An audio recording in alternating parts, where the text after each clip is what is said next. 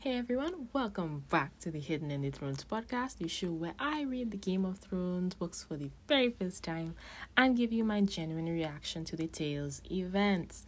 My name is Kushal Mike, creator and host for this podcast and first time Game of Thrones reader. And I'm so glad to have you guys back today. I appreciate every listen, every play. Thank you so much for being here with me. I am mad appreciative. All right. Enough of the niceties. So, Bridgerton. Yeah, I'm still talking about this show a whole week after watching it because it's consuming my brain parts. I love a good Regency tale. I read my first Regency when my hormones were raging, and I've never looked back. Although the story or the plot itself has become more of the star. More than, But anyway, sorry, mom and dad, sorry. Anyway, I love a good Regency, and I love that Bridgerton was brought to our screens after a 20-year wait. A Google search says that it is the first book was written in 2000 thereabouts, and now it's on Netflix, and it's screening to a crazy record amount of people. I think it was 76 something million households or people watched or whatever the case is, which is great. I love when people do the work and they put in the work and then they finally get their flowers. It's always great to see. But here's what I kind of loved about Bridgerton the most. Besides the fact that this is a Regency tale, right? I love that we got to see Black people in powerful positions in that particular period, given the period. If I'm not mistaken, Regency is like around... Oh, sorry. That was a burp. Sorry. Yeah, but if I'm not mistaken... Regency was around like the 1700s, early 1800s, something of the sort. And if you aren't Black, and I don't mean like this in like a rude way, but if you aren't Black, you just have no idea what this does for us as a people. You guys just, you don't have the foggiest. And to see us like that and to know that we are more than just for a particular unit, to finally recognize that we are more than just suffering, cotton picking, slaving people, and that we are above all that, and we're more than the animals that we were made to be, and that it does a lot for the subconscious, and it does a lot for us as a people. But, and this could be just like personally for me, to me, and I don't mean to be the party poop in general, you guys, but I also kind of feel on the other side, while I'm happy that this is happening, I also feel like now inserting us into a period where we were not necessarily welcome, at least in the reality of things. And I'm choosing my words carefully here because I know that historians are digging up some really juicy stuff, which we always love to see. But inserting us post-production into a period that didn't welcome us into the positions, it kind of hurts as well. And I hope I don't make people mad when I say this, because Bridgerton is a great show. I love it. Some people don't agree with me, but I love the show. I love seeing us on screen. But what I'm saying is that it hurts because there's no reason that this shouldn't have been the norm all the time. I'm talking about in real life and in fiction. We should have been able to be dukes and duchesses and kings and queens, and we should have been able to own land, and we should have been able to love and to accept and be accepted just because we breathe. And the case is, in the reality of things, okay, iCloud, okay, cars and my cars and my computer hear me going on a very important rant, and I'm just, rude is what they call that. Rude. I don't appreciate that. Anyway, as I was saying, we weren't allowed to be loved and to love and to go through all the normal things that human beings were able to go through, because we weren't considered human beings. And so to arrow us in like this, and I love that we're making an attempt to kind of humanize us, Black people I mean, but it also kind of makes me sad in the same breath, because it tells me what should have been and it reminds me of what was lost just because my ancestors were differently colored. And it makes me sad. I love to see it. I love to get the recognition that we so richly deserve, but it kind of like, it makes me sad too. But I mean, don't stop it. Like, I'm not saying to stop it. I'm not saying that you should continue showing us in the fields being whipped and not, you know, looking spankable, you know. I'm not saying, okay, maybe that was a poor choice of words. I apologize. That was a poor choice of words. I'm not saying stop showing us in positions like this, but just be aware that, at least for me, it does bring about that kind of sadness as well. So, just had to get that part of the way. But let me just say, categorically, that Penelope Featherington and Eloise Bridgerton are my two favorite characters, hands down. And no amount of shirtless scenes from Regé-Jean Page can change that. And Regé-Jean Page, people, is the guy who played the Duke. The Duke. They really, yeah. So that's the guy who played the Duke. And these two are just brainy. They're sarcastic, they're funny, and they really just don't give a damn about what society expects of them. Well, Eloise more than Penelope, but Penelope's, she's there. Penelope Featherington, Pen, whatever you want to call her, played by the absolutely beautiful Nicola Coughlin. And Nicola is gorgeous. You guys need to go to her Twitter page and just look at her AVI. Oh, she's beautiful girl. Outweighs Claudia Jessie's Eloise, but I love the both of them. And Claudia Jessie, of course, plays Eloise Bridgerton, and both of them are two beautiful girls, gorgeous girls, and they play two amazing characters. The beautiful on screen and the beautiful off screen. Because I have seen a couple of Nicola's tweets. I haven't seen Claudia's tweets as much, but they're both beautiful on screen and off, and I love them to bits and pieces. Eloise reminds me of Lillian Linton from the Storm and Silence series. And if you haven't read the Storm and Silence series, it is on Wattpad and it is also on Radish Fiction. So you guys can go and check that out. You should go and check that out. It's a great book. It's amazing. And the book is written by Robert Thier. He's German, I believe. And Mr. Thier, if you ever listen to this and I got your nationality wrong, please forgive me. But yeah, she reminds me of Lillian. Eloise reminds me of Lillian so much. And I've never read the books before, but I certainly hope that if she gets a book, that she ends up going to university and dresses up like a man and ends up getting to go to university to learn, because that would just be, it would just be so good. But yeah, Bridgerton.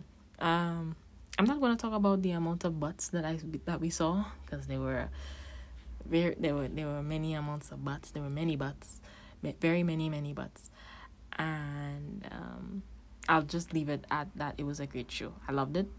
I would not have lasted a day on set around the butts. But yeah, if you're into Regency, go in, check that out. It's a good show. I cracked under the pressure of just wanting to go and watch it and be done, and I am absolutely glad that I was able to go and do that.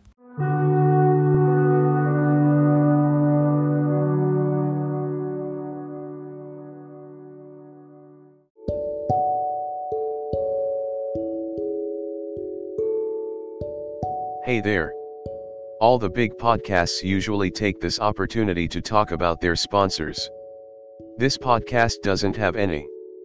But there's nothing like speaking it into existence before it happens. So, this is an ad space and this is made for the Hidden in the Thrones podcast. Now on Google Podcasts, Spotify, Pocket Casts, Breaker, Radio Public, and Anchor.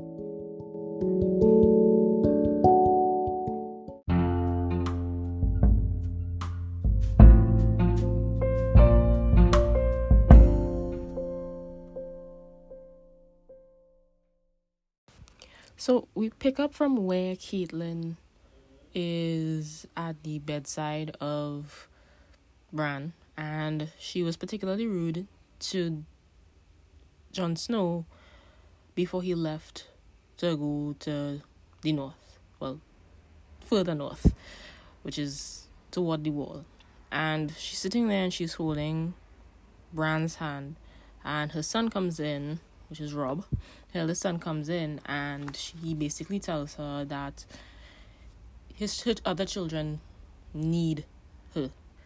And she explains to him that, you know, she doesn't know how to be that person right now because she's so worried about Bran, and she's worried about him dying if she leaves or she moves or whatever. And Robb just kind of like breaks down.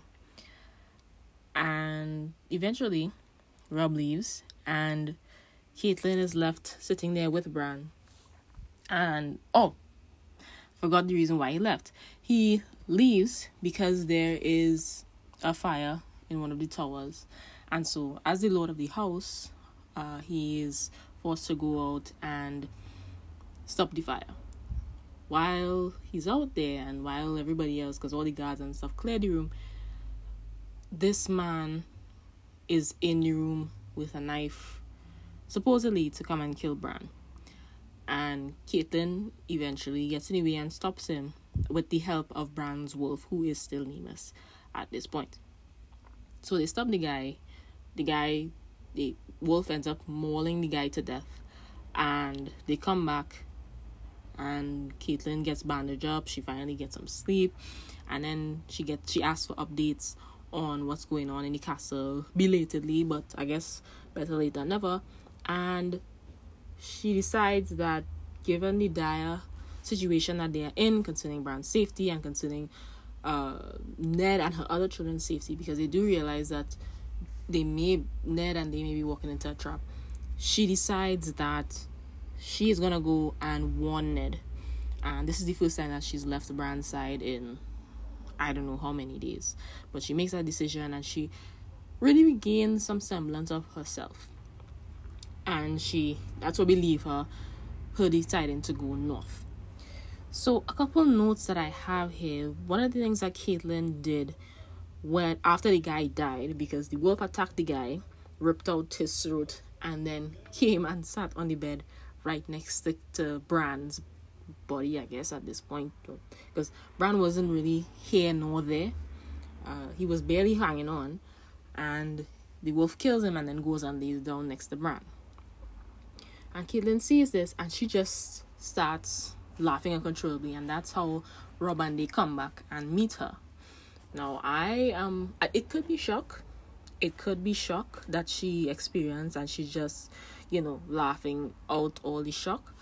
Or it could possibly be that she realized that she wasn't much of a help in doing what she was doing, which was sitting by the bedside. The wolf did more for Bran in seconds than she was able to do in her entire time there, just sitting there and moping and being mean to Jon Snow, which I'm not over, by the way. I don't think I continue to say, I understand it, but I will never get over that. But I feel like it could be shock. More than likely it's shock, but I feel like she also recognized that she wasn't really much of a help in the end, and that her sitting there was more or less useless and cowardly. I don't want to say cowardly. It wasn't cowardly. I mean, she was doing all her mother could do, but essentially everything that she did was useless.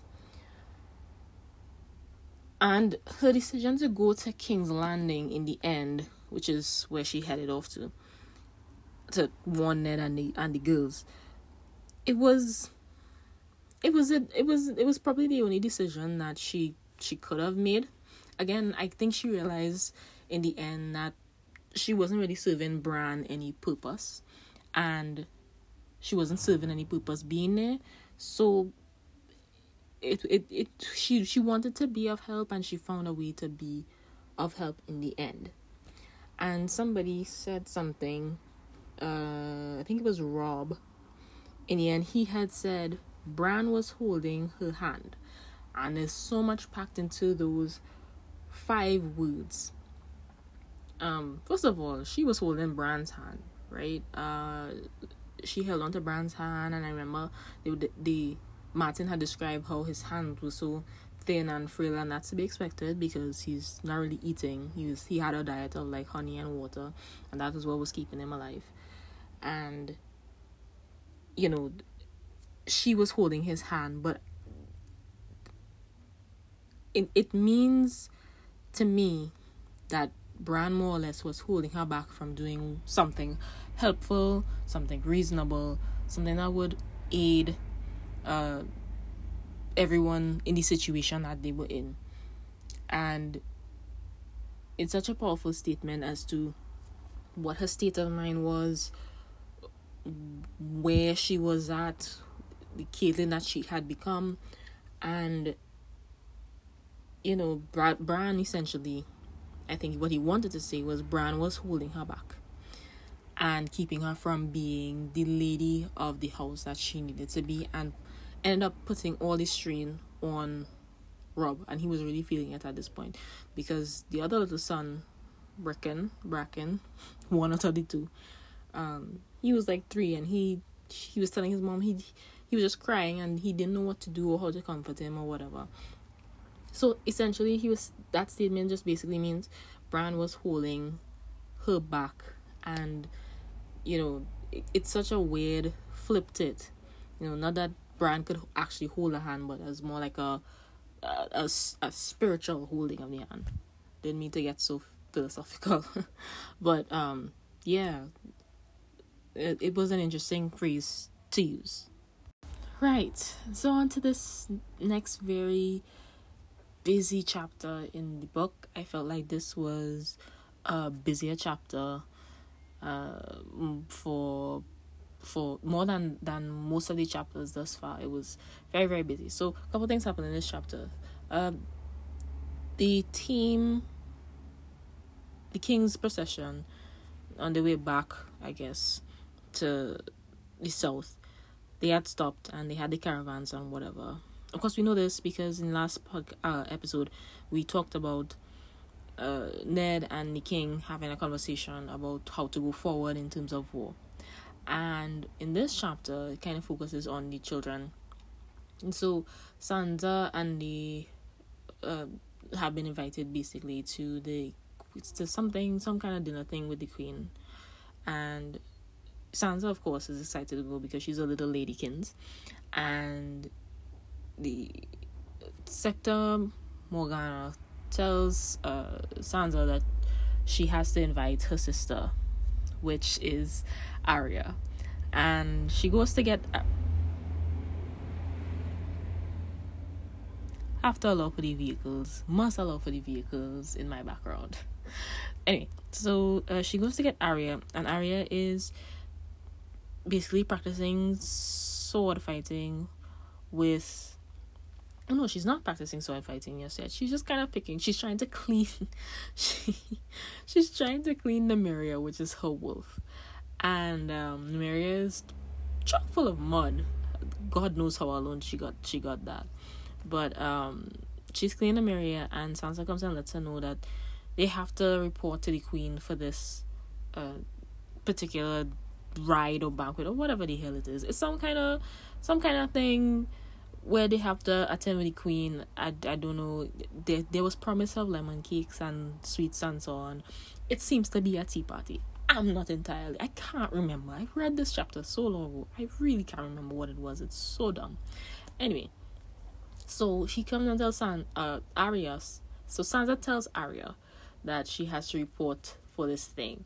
And Arya tells her in no uncertain terms that she doesn't want to go because she doesn't like the queen. And I felt that, but you know, garish the book. But let's keep to the plot of the book. So anyway, Sansa storms off, and when she's walking back, she sees this crowd gathered around the queen's carriage or whatever. Well, it's like the carriage is like kind of like in the center of the square, and everybody's kind of like gathered around it. And there's this big introduction of certain King's Guard men, and these are guys that are a part of law and for like the whole of the for all of the kingdoms. So they are part of law, and they're pretty famous, and they all having this conversation, and they introduce themselves, and Sansa gets frightened by one of the guys. I think it's either the Hound or the other guy with the note without the talk. I can't remember his name at this point in time, and I don't have the book. Yet again, I never bring my book when it's time to record, so that I always forgetting names. Anyway, so she's frightened by one of the guys, and people start laughing at her. She's of course feeling subconscious, and Prince Joffrey swoops in to rescue her, quote unquote. And so the queen lets her know, because of certain things, tea party is off, joy of joys, and she tells Joffrey to entertain Sansa in her stead. So, and that's what he does. So they go and they have a little picnic, and they do all kinds of things, and they end up coming up to where Arya and her friend Micah are both sword fighting. And essentially, Joffrey bothers the both of them. He is, in a word, mean. He's horrendous to those poor children. And what ends up happening is that Joffrey's attacked by Nymeria. And there's this whole confrontation. Micah runs away. There's this whole confrontation. And at the end of the chapter, we're left knowing that Arya is going to be in a whole heap of trouble.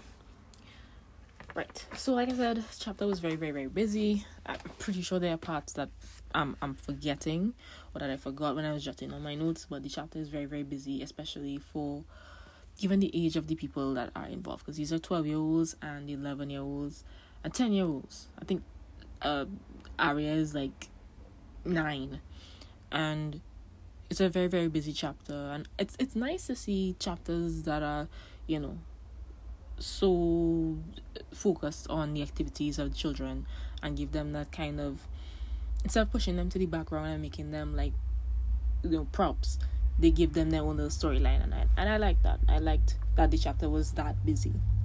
It was great. Let's just address how I feel about the various characters.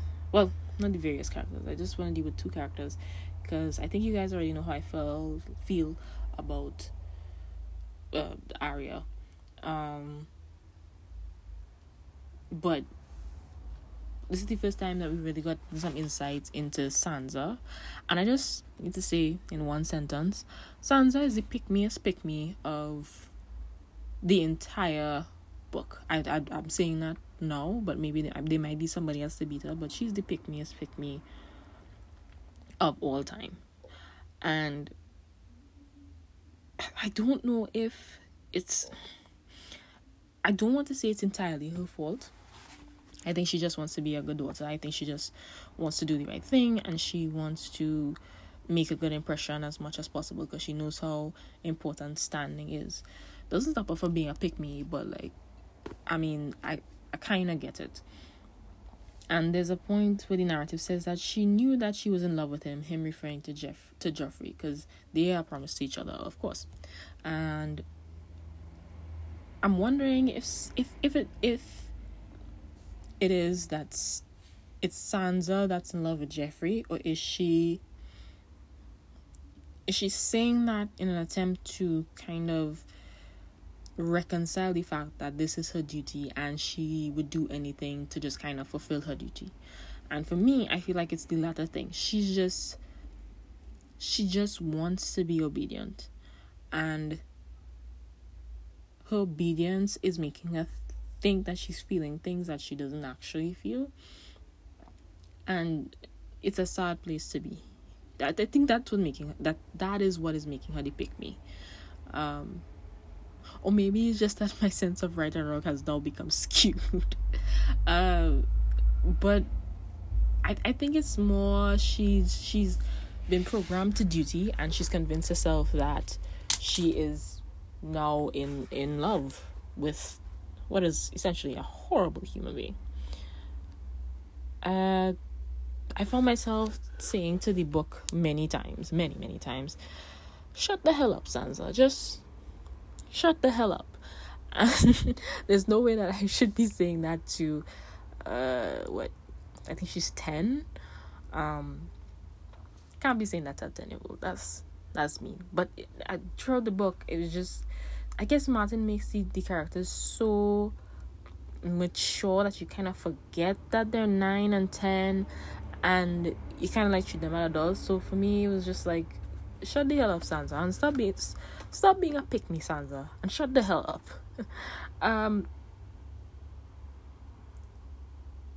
With Joffrey,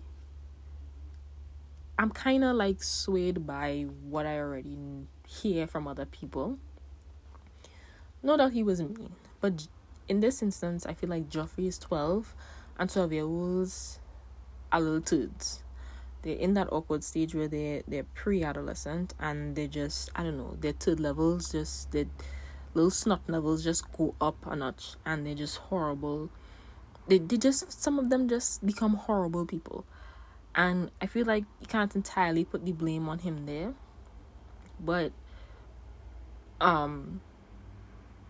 he was horrible to two people who did absolutely nothing to evoke his ire. But still, even more, I think Sansa's pick-me-ism kind of like outweighed everything else. Like, that's your sister, yo. You're gonna let somebody who you barely know, just because it's attached, like obedience and duty and stuff, you're gonna let somebody mess with your family? Like, where's the loyalty, Sansa? Come on. Like, for real. Like, no. Like, I mean, Joffrey's a prince, so he knows that he can abuse his power. But Sansa grew up in like a loyal family. Even if you don't see eye to eye with your sister, I mean, that's your sister, fam. I really did expect better of her as a Stark. But yeah, those are my thoughts on this particular chapter. I know Arya is going to be in a world of trouble. It's just left to see.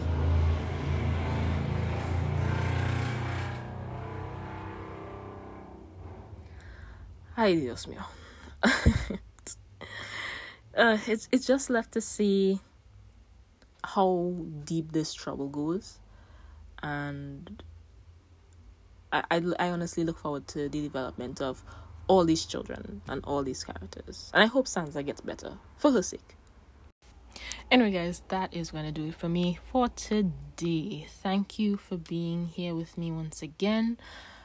You guys awesome. I love each and every one of you who downloads my stuff, because I didn't actually expect anybody to start listening to me anyway, but it's slowly but surely my views are coming in, and I appreciate the fact that you guys are taking the time to listen to me blather on about a book I'm sure you guys are over by now.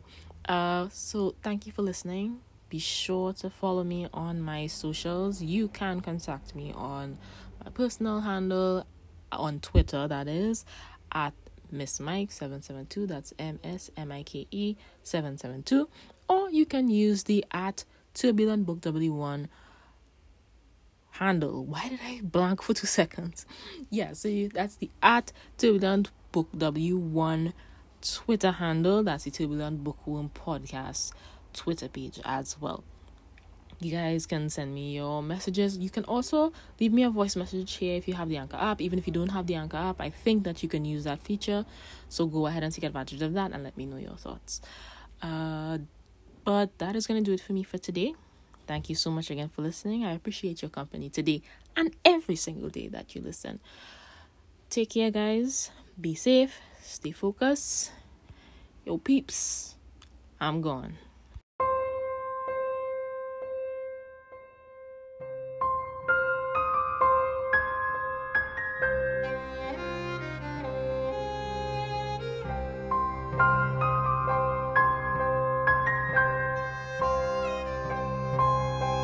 Bye.